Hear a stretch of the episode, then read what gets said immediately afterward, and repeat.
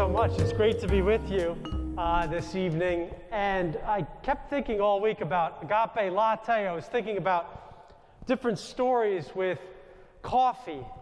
And the first story I was thinking about was a few years ago, I just started studying for the Jesuits here at BC. And my friend Matt started going out with a girl in New York. And so I went down, I took the bus Columbus Day weekend. I found out that that's probably a bad time to take a bus on a Friday afternoon, Columbus Day weekend. I go down and we go out to dinner for burgers on the Upper East Side of Manhattan at uh, JG Melon. Great burger place. It's cash only. These green checkered tables. And we get talking, and somehow the topic comes up. Have you ever used a fake name? Has anyone here ever used a fake name? You don't have to tell me the reason. You don't have to, Father Casey, you use a fake ID or a fake name? So, so, so Matt's new girlfriend, Carmel, says, actually, my fake name is Liz. And I was like, wow, this is like, I'm just meeting her. She's kind of an international woman of mystery. What's going on here? I'm like, when do you use this fake name, Liz? And she said, well, my name's Carmel.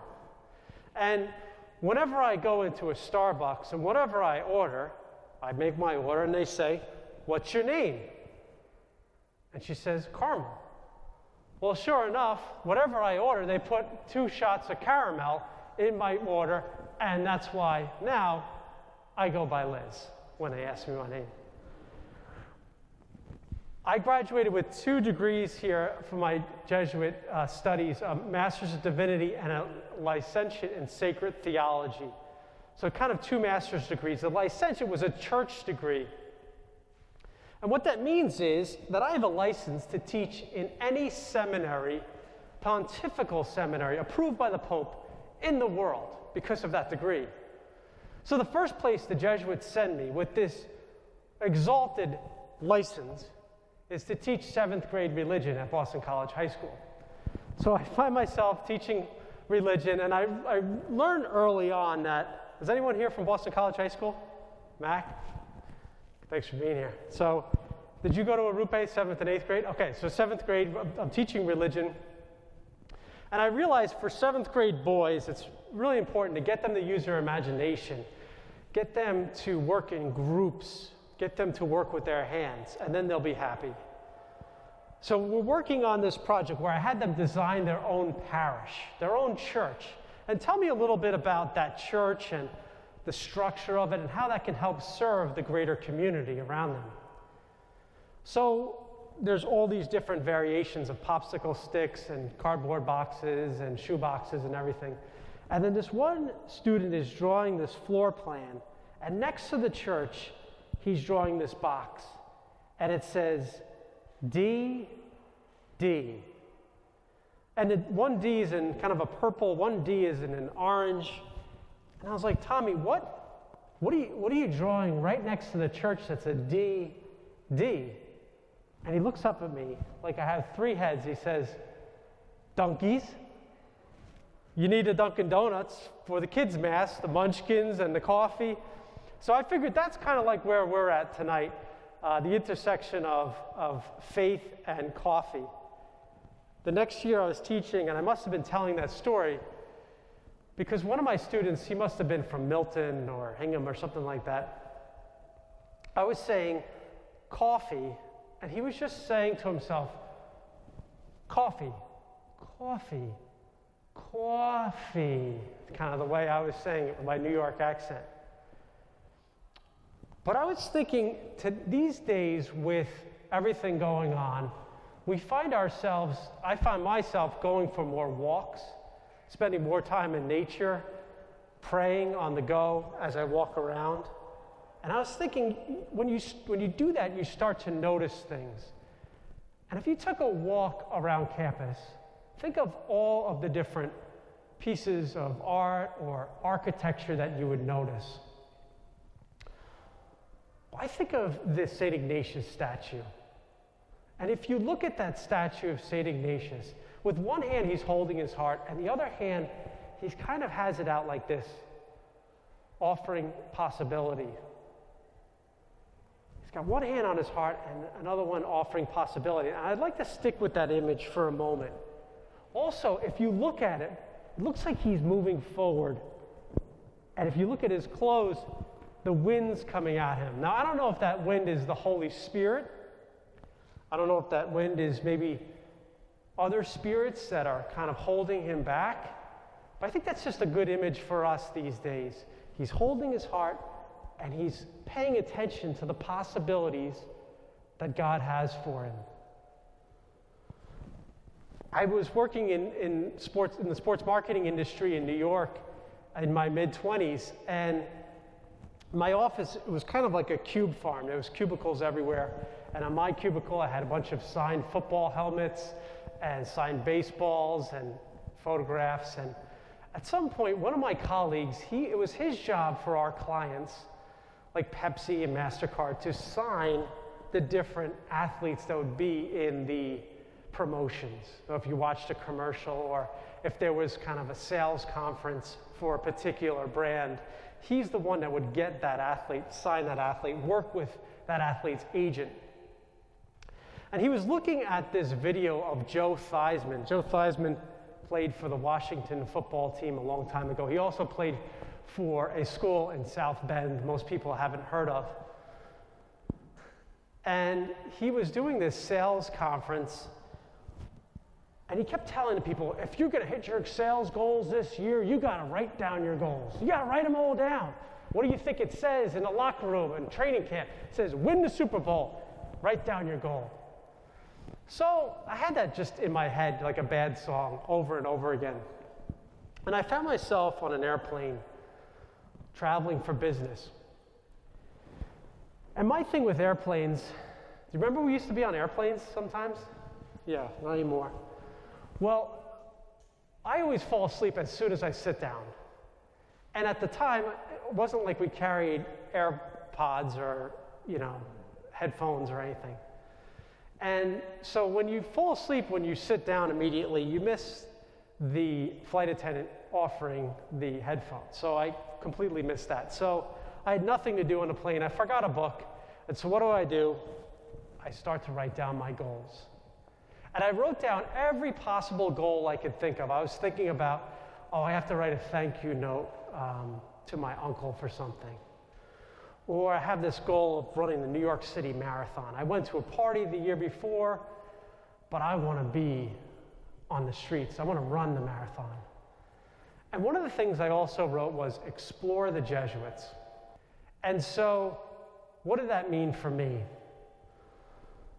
For me, my uncle was a Jesuit, and so it had that kind of background that he was my favorite uncle. Whenever he was around, you felt like Jesus was close, and you, felt that he was a lot of fun. A lot of our friends called him their uncle, too. I also went to Loyola University, Maryland, and I got to know the priests there, the Jesuits there, as professors and um, as our Jesuit class moderator.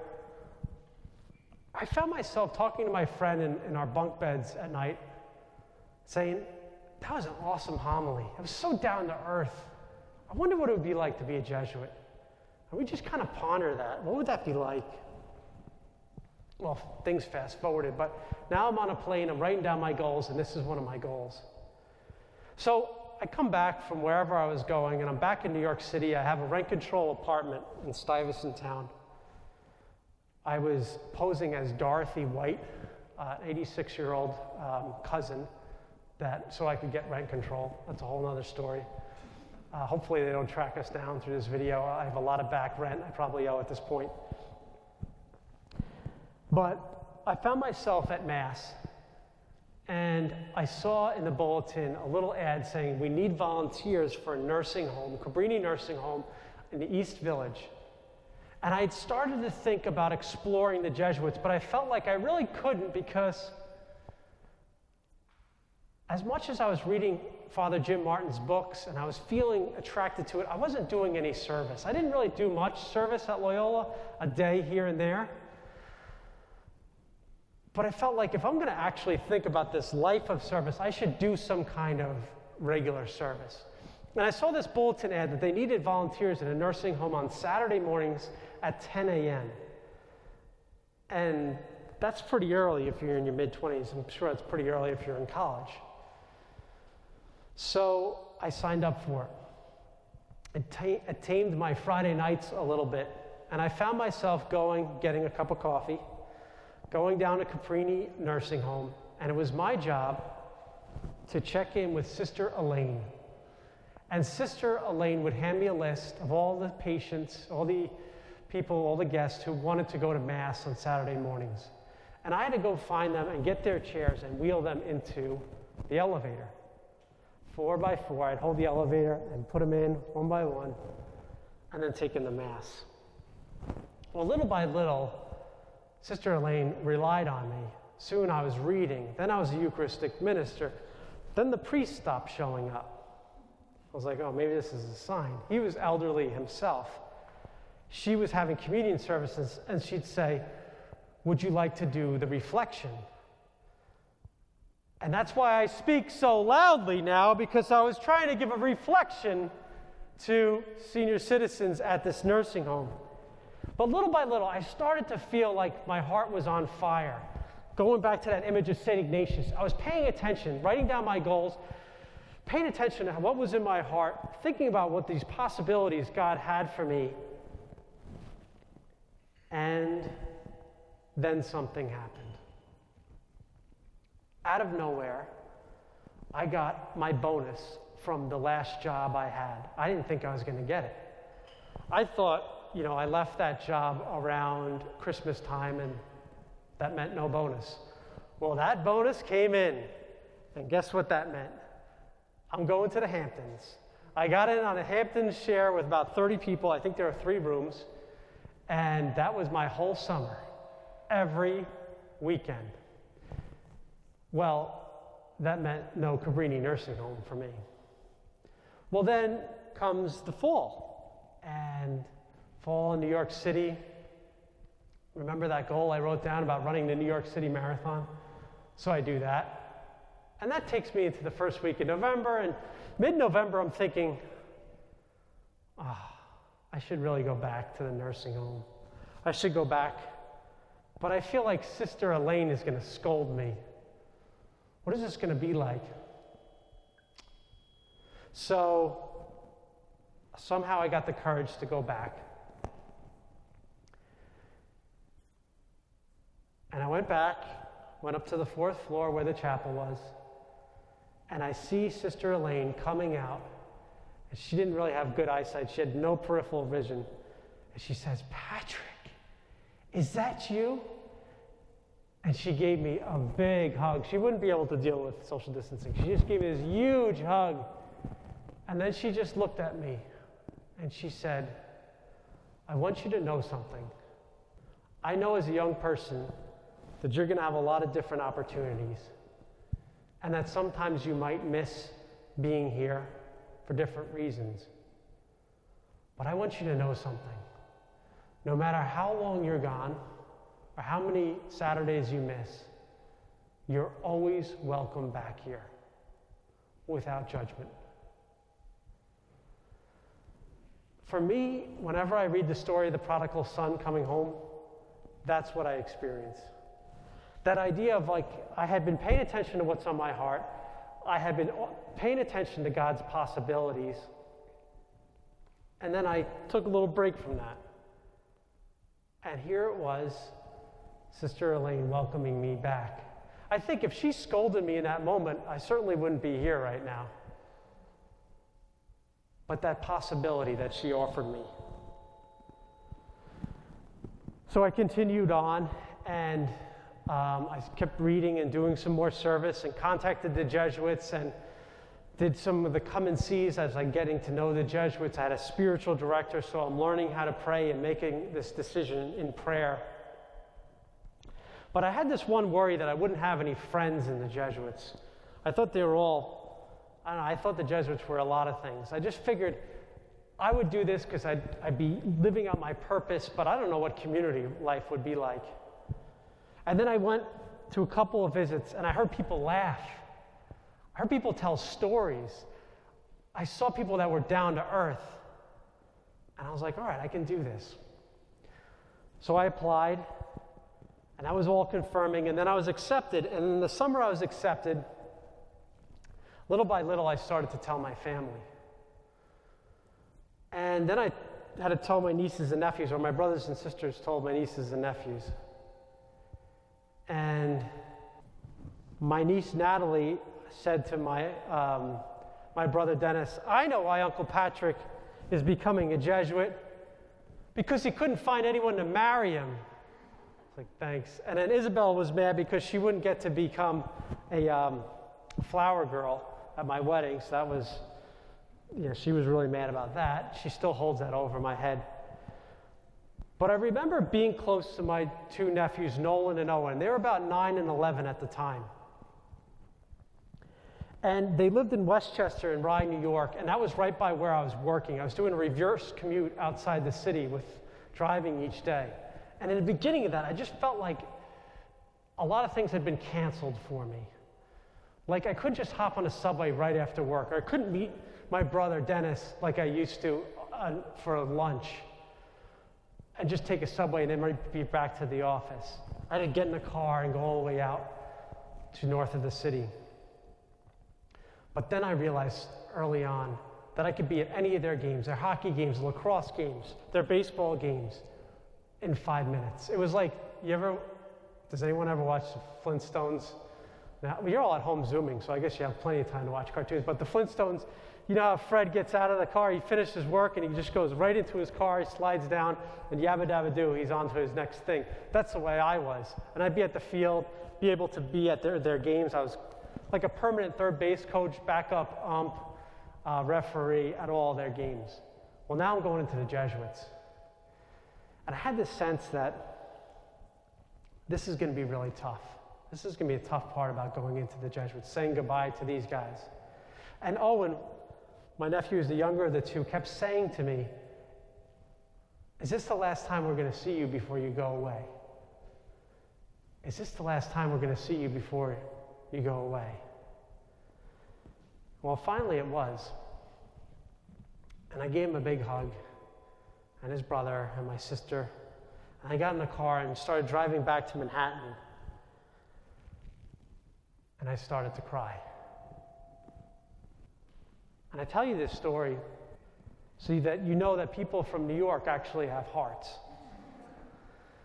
Now, what I did there was I prayed the Examen. And I was pretty honest with God. I looked back over my time just being at that job, the last four years. And I asked for the inspiration of the Holy Spirit. I even imagined Jesus was sitting shotgun with me, and I was talking with him in the car. And I said, you know, this isn't fair. But then again, that's what I thought when I first got here that this isn't fair, that I'm not working in the city anymore. And then I really grew to like it. And I thought of all the different games I was able to get back to. I kind of reviewed that time, those four years. And then I stuck with one moment, that moment of saying goodbye. I said, Jesus, this isn't fair. I'm ready to become a Jesuit. I'm ready for this new life, but it's really tough to say goodbye to these guys. And Jesus said to me, when I heard in prayer, was, You're going to have the chance to be a coach and a teacher and a father figure for so many other boys and girls. And you're always going to have contact with Nolan and Owen. You're always going to be able to shoot them a note on their birthday. Oh, I forgot Owen's birthday. Nick, my other nephew, is here. I forgot Owen's birthday yesterday. Sorry, Owen, if you're watching at home. You probably shut me off um, you'll always be able to be in touch with them. But what I'm asking you to do is to open your eyes to this possibility that I'm offering you. And that's come true. I think of all the families I've gotten to know over my time in formation, the families at BC High, the number of students here at BC, and being connected here through the masses. And so I go back to that image from the beginning that image of paying attention to the desires that are in your heart, to exploring those, un- uncovering them in prayer, uncovering them just by maybe journaling or writing it down. And then paying attention to all the different possibilities God is offering you right now. You might say, right now, are you kidding me? There's no possibilities. Well, that's why it takes a little bit longer. I mean, for me, I was doing that on a plane completely shut off from the world. I thought of this image because I was pushed out into the world walking around campus. So, what are those possibilities for you? What's on your heart? Maybe you could just ponder that for a second. What is on your heart these days? And as you ponder that, what is God offering you in possibility? And as you think about that image of St. Ignatius, think of that open hand too, the possibilities, of being open to what they may be, but also realizing that Jesus, on the cross, his palms are open, and he's always willing to hold your hand and be there as your companion. There's no social distancing with God. To hold your hand, be your companion, whatever it is, when you follow your heart and talk it over with him.